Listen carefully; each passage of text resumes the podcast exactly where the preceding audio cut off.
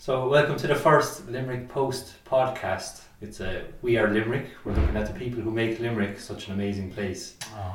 And for our first guest, we have Richard Lynch from I Love Limerick, celebrating 10 years. Woohoo!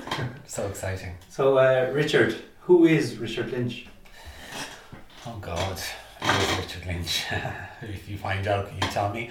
Um, a person who loves their family, um, who loves their close friends, who loves their city, um, who loves their community, um, who loves having fun, who loves dancing, who adores his nieces and nephews, um, and his husband, and just wants to be happy and have a happy life and be loved and acknowledged like everybody else, really.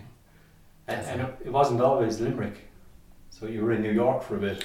I was in New York. I was in New York for, almost 16 years. Um, and New York was an amazing, amazing experience. I, I went there really, um, God, I'll give you the juice. I got a marketing degree in LIT and I went for my very, very first job interview and it was just me and a guy alone in the room and he was interviewing me and he just said over the table, he said, you're nothing but a dirty steamer.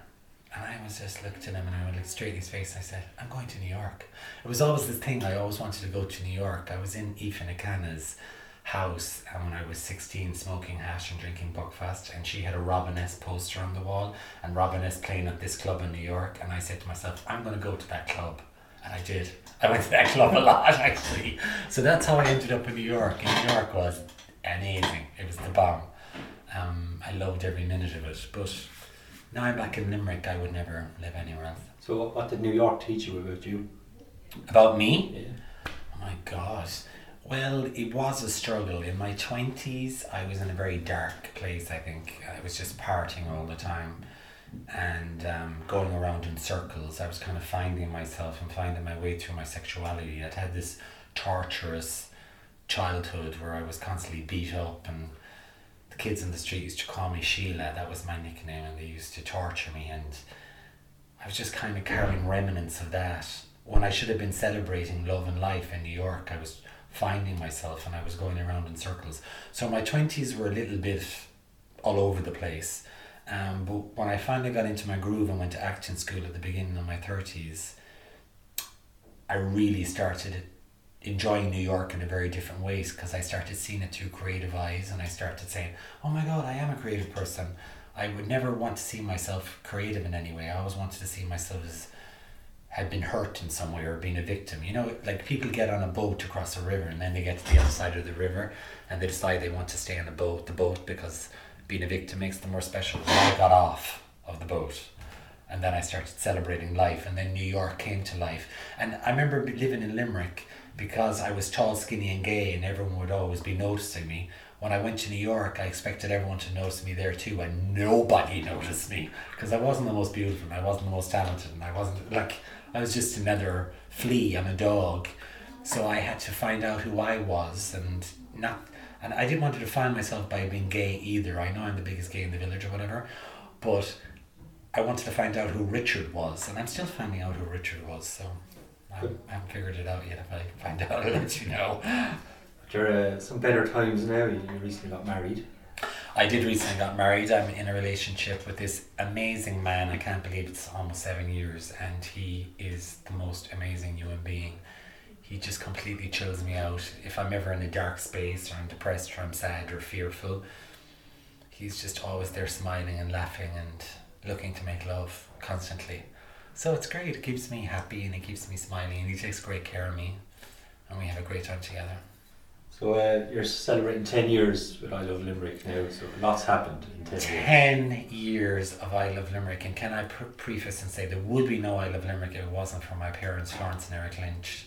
I love them so much. That's why I moved home was to take care of them, and um, why I kept on doing I Love Limerick was because my parents celebrated so much and they were so incredibly proud of their city. And when I got home from New York, I believed the same negative stereotypes that other people believed about Limerick because I had been reading about it from afar.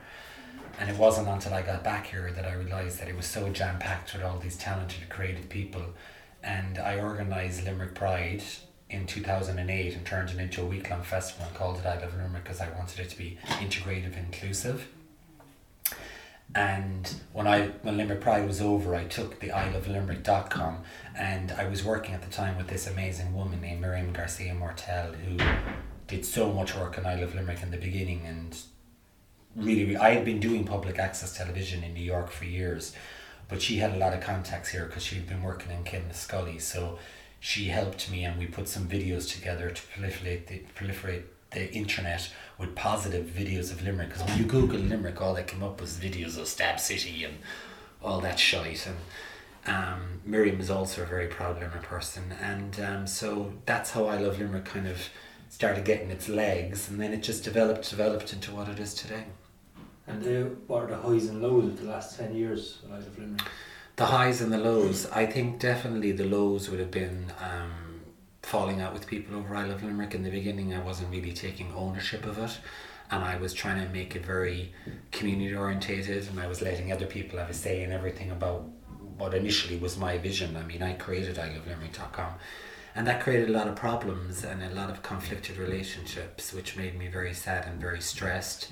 So I guess they would be the only lows that I experienced. It was, you know, falling out with people, feeling let down by people, all that kind of stuff. And people are people. I mean, I don't have anything against anyone or a problem with anybody. Um, and I just had to find my own legs and start taking ownership for what I was trying to create. And once I did that, and I think I proved myself because I stuck at it voluntarily for 10 years. And that was the high in seeing it through and actually seeing what I was doing have tangible results. Like, you know, like writing a story before anyone else wrote a story about something very small. Maybe it was about a person with the life limiting illness or they were sick with a rare form of cancer and then seeing that story raise thousands of euros and then seeing the national media pick up the story or stuff like that. Or just working with people, working with community groups or working with St. Munchin's Community Centre, Linda Ledger who's amazing, or working with Cliona's Foundation um, that raise money for kids for life limiting illness and sticking with them and just seeing everything through. That's the high the high are the people. Do you know what I mean? So, uh, speaking of people, you got to interview a lot of well-known people. God. Is there anyone that stands out the most? Oh my God! I was so honoured that um, the Knight of Glin, he was the last living Knight of Glin, and he invited me out and wanted me to do an interview with him. His last interview, which was unbelievable, and he had Parkinson's and throat cancer, and that was really special because it was. I felt like it he taught me so much. It was a piece of history. He was very much involved in the Limerick Civic Trust, and he was really super interesting. Um, and you would think that I would say, you know, people like, oh, Michelle Visage from RuPaul's Drag Race, or that that was those were interesting. But the real interesting people to me are people that are not known at all, that nobody knows. Like like being contacted by St. Munchin's Community Centre 10 years ago and say, come up here, Linda Ledger stuff. I want you to make a video about this. And then going up making a video and then seeing this video going to someone like JP McManus who sees the video and, you know, funds the centre or something that like stuff like that. That's like, oh my God, did that just happen? Or, you know, that, that kind of stuff, you know, like, like meeting people or like going when the floods were in um, um, the you know St. Mary's. St. St. Mary's, and going down there and seeing just the resilience of these people and everyone gathered together helping one another and people actually you saying me it was lashing rain and I'm going down saying oh my god like I don't want to be invasive you know because it was just me with my handheld camera and people come out saying Woo love Richard come in here I want to show you this and everyone invited me into their homes and hugging and kissing me and do you know, it's like, wow, like, you know, that's the kind of high. You know, it's yeah. people. I love Limerick so much because I love the banter. You know, hey babes, how are you, babes? You know, I'm, I'm not able for her, I'm weak. You know, all that I love, that's that's what gets me my fire burning. Do you know kind of way? So you mentioned the Limerick's negativity in coverage in the media when you came back. It was a nightmare. But um, it's changed a lot since. It has changed a lot since. I think Limerick has always been the underdog, and that's what makes us so resilient and the people so powerful. And the people were believing all that negative media because it was const- Limerick were believing it because it was been constantly fed to them. And I think all that's changed, and a corner has been turned. and people Limerick people are not putting up with that shit anymore, and rightly so because we. Of course, we had crime, and of course, we had problems, and of course, we had issues. But every city in Ireland does. Every city in the world does. And I just felt like I remember one time hearing a story 10 years ago about a bus of Finnish tourists that by, that bypassed the city. And that kind of was costing Limerick money and so families were suffering. Limerick was suffering and it had to come to an end. And that whole fabrication of Stab City was so completely unfounded. I mean there was any you could picked Cork Galway Dublin were just as bad at the time um, and now it has turned a corner, and people are so proud of Limerick, which is absolutely not down to me or I Love Limerick. It's down to everybody, the communities, people like Laura Ryan and City Council, who's unbelievable at her job, people in the community centres, people in the charities, everybody um, has kind of grouped together and to make a concerted effort, and long may it last. Yeah. So physically, it's changed as well. I'd imagine since you were in New York. It has. I remember. I mean, I remember going around Limerick in the eighties with my lino, body popping and breakdance, and there was nowhere to go. I remember the Crescent Shopping Centre was literally a prefab. We had no place to go. We had nothing to do, um, and everything is just kind of built up and become so urbanized. It's crazy, you know. Like when I came back from New York, I was like, "What? What's this road?" Like I'm still. Um, my, my, my bestie Claire, you know, we're in her car and I'm going, what's this road? Where are we now? What are we doing? Like, because I don't drive. Can you believe that? Um, the first time I had a driving lesson, I almost crashed the car into the front of Bobby Burns, the driving instructor in the car. I was only 16, so ever since then, like I rollerbladed around New York for 16 years without an incident.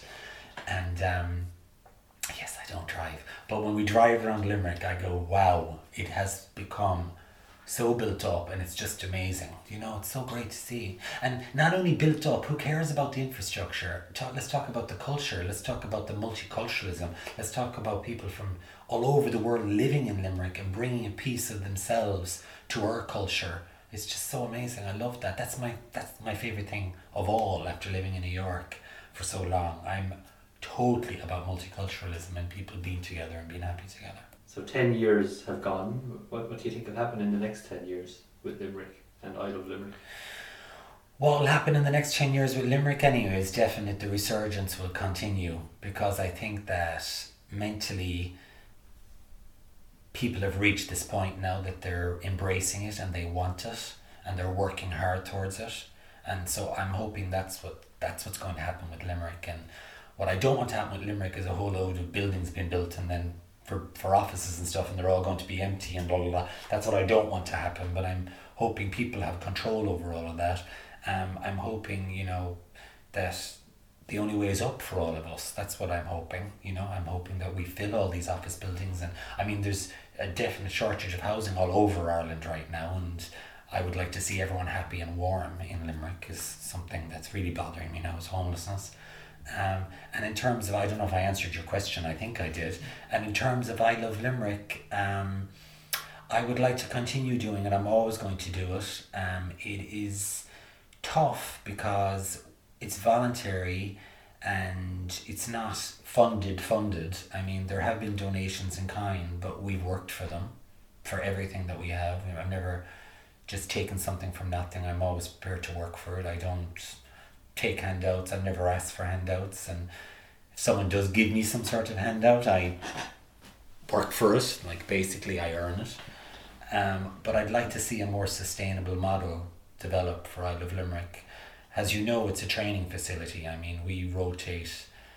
I'm just taking on another seven UL students. I train them. It's a lot of work, and they leave after six to eight months, and then the next ones come in, and it moves on and on and on. And not just the UL students we have volunteers with us 10 years like Dolph Batang and people like Jonathan Baines and even people like yourself you um, that have stuck with us thank God. And um, you know I got sick there for a while unfortunately and um, things were a little bit wobbly for about a year.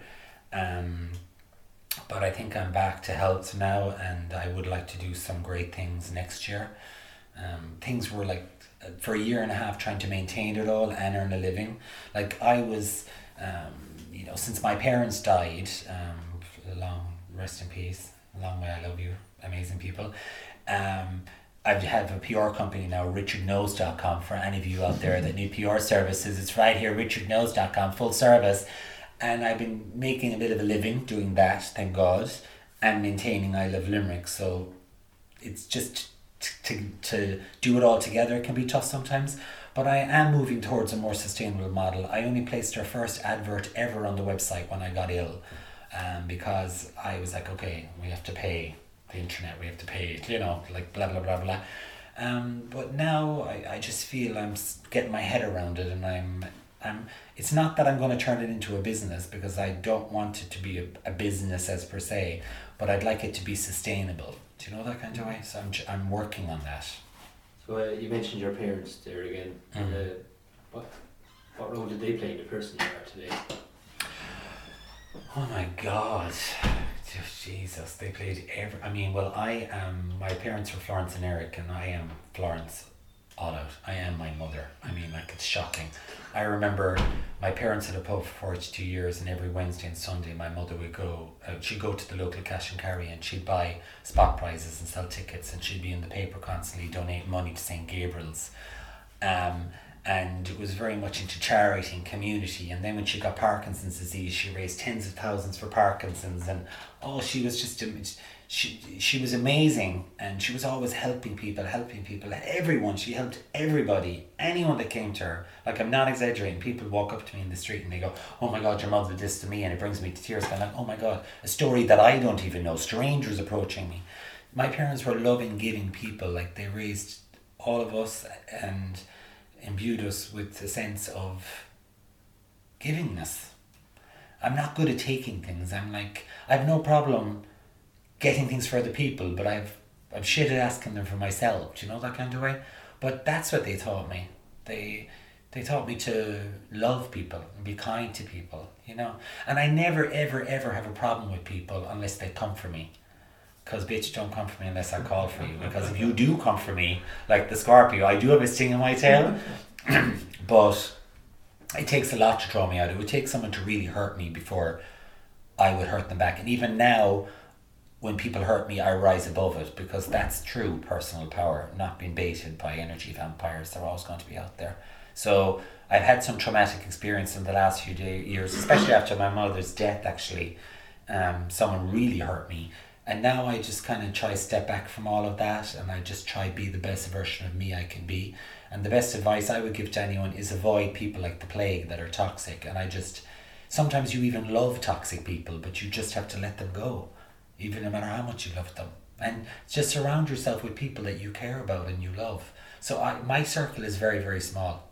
I don't, like, I'm very cordial and loving to everyone I, I try, I meet, as I said. I don't have an issue with anyone but the people who I spend my time with, they're few, like that I spend my real time with. You know, it's like my my husband, um, and and and certain friends. Like I would spend all my time with Claire. I would like be with her morning and night. When John was alive, I John McNamara, God, God rest his soul, I would spend all my time with him. Um, so I'm a very one-on-one person behind it all. Do you know what I mean? It's like odd. Like even though I'm very personable and out there, and people think I have big balls and I'm like full of confidence behind it all, I'm kind of like an extroverted introvert. I think that comes from being really bullied and, and abused as a child and always being picked on, you know, kicked in the balls and called a faggot and all, given wedgies and all that shit. Yeah. It's taken me into my 40s to feel comfortable with who I am. Do you know that kind of way? I love Limerick 10 years. What do you think people think about I love Limerick and what it does for the community? Well, what do I think people think? I'll be honest with you, I don't do it like like uh, money doesn't motivate me. When I was four years of age, I flushed my father St. Patrick's Day takings down the toilet. He never forgave me on his deathbed with dementia. He was like, "You flushed my money down the toilet." We were all roaring laughing. He was a howling. I loved him. I don't care about money. It doesn't motivate me. What motivates has always motivated me is people and acknowledgement. But I don't. I just follow my own heart right now, and I don't think about what people think. I follow about what's integral to me and my integrity, and I try to keep my intention pure and try keep my ego at bay. Because you know, because I was in the paper and everything all the time. People think I'm, you know, in the beginning I was up my own arse and I was just doing it all for ego reasons. But I think I proved them wrong. Um, you know, I don't give a shit about being in the paper. If I'm in the paper, it's because I'm working on something or I'm actually achieving something. So I've learned to own that, and I don't really care. What like to answer your question, of course I care about people, but I'm not doing it anymore to please people. Um, it's not really about that. It's not about what people think. It's about what's achievable and about a goal and about achieving a goal. I'll explain to you this way. What I really think people think is when I go out and I put my energy purposely into helping someone and I see it as tangible results. Like recently, we, this unbelievable, beautiful human being, I read online this lady was ill with cancer. So I went and I tracked her down and said, Listen, I will do a story if you're doing a fundraiser. So I went and I did a story. I didn't know the lady and I went and did a story, and the story went viral, and then it went in all the newspapers, and it was everywhere, which was really amazing. And then one day the phone rang, and it was that lady on the phone, and she said, "I fucking love you," and I was like, "Oh my god!" I started bawling. I think I told you about this. That's what's important to me is seeing like we all have the power to help people if we want to. We can either be really mean or really loving, and I just want to choose to be really loving. And I don't like people take me out of my character and making me something I'm not and then saying, ah, I told you so, Richard Lynch is a gal.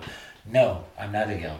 So that's what I care about. They're the people I care about who think something, is those people that I went out to help and they know that my heart was pure and I helped them. I care what they think. I don't care what the haters think.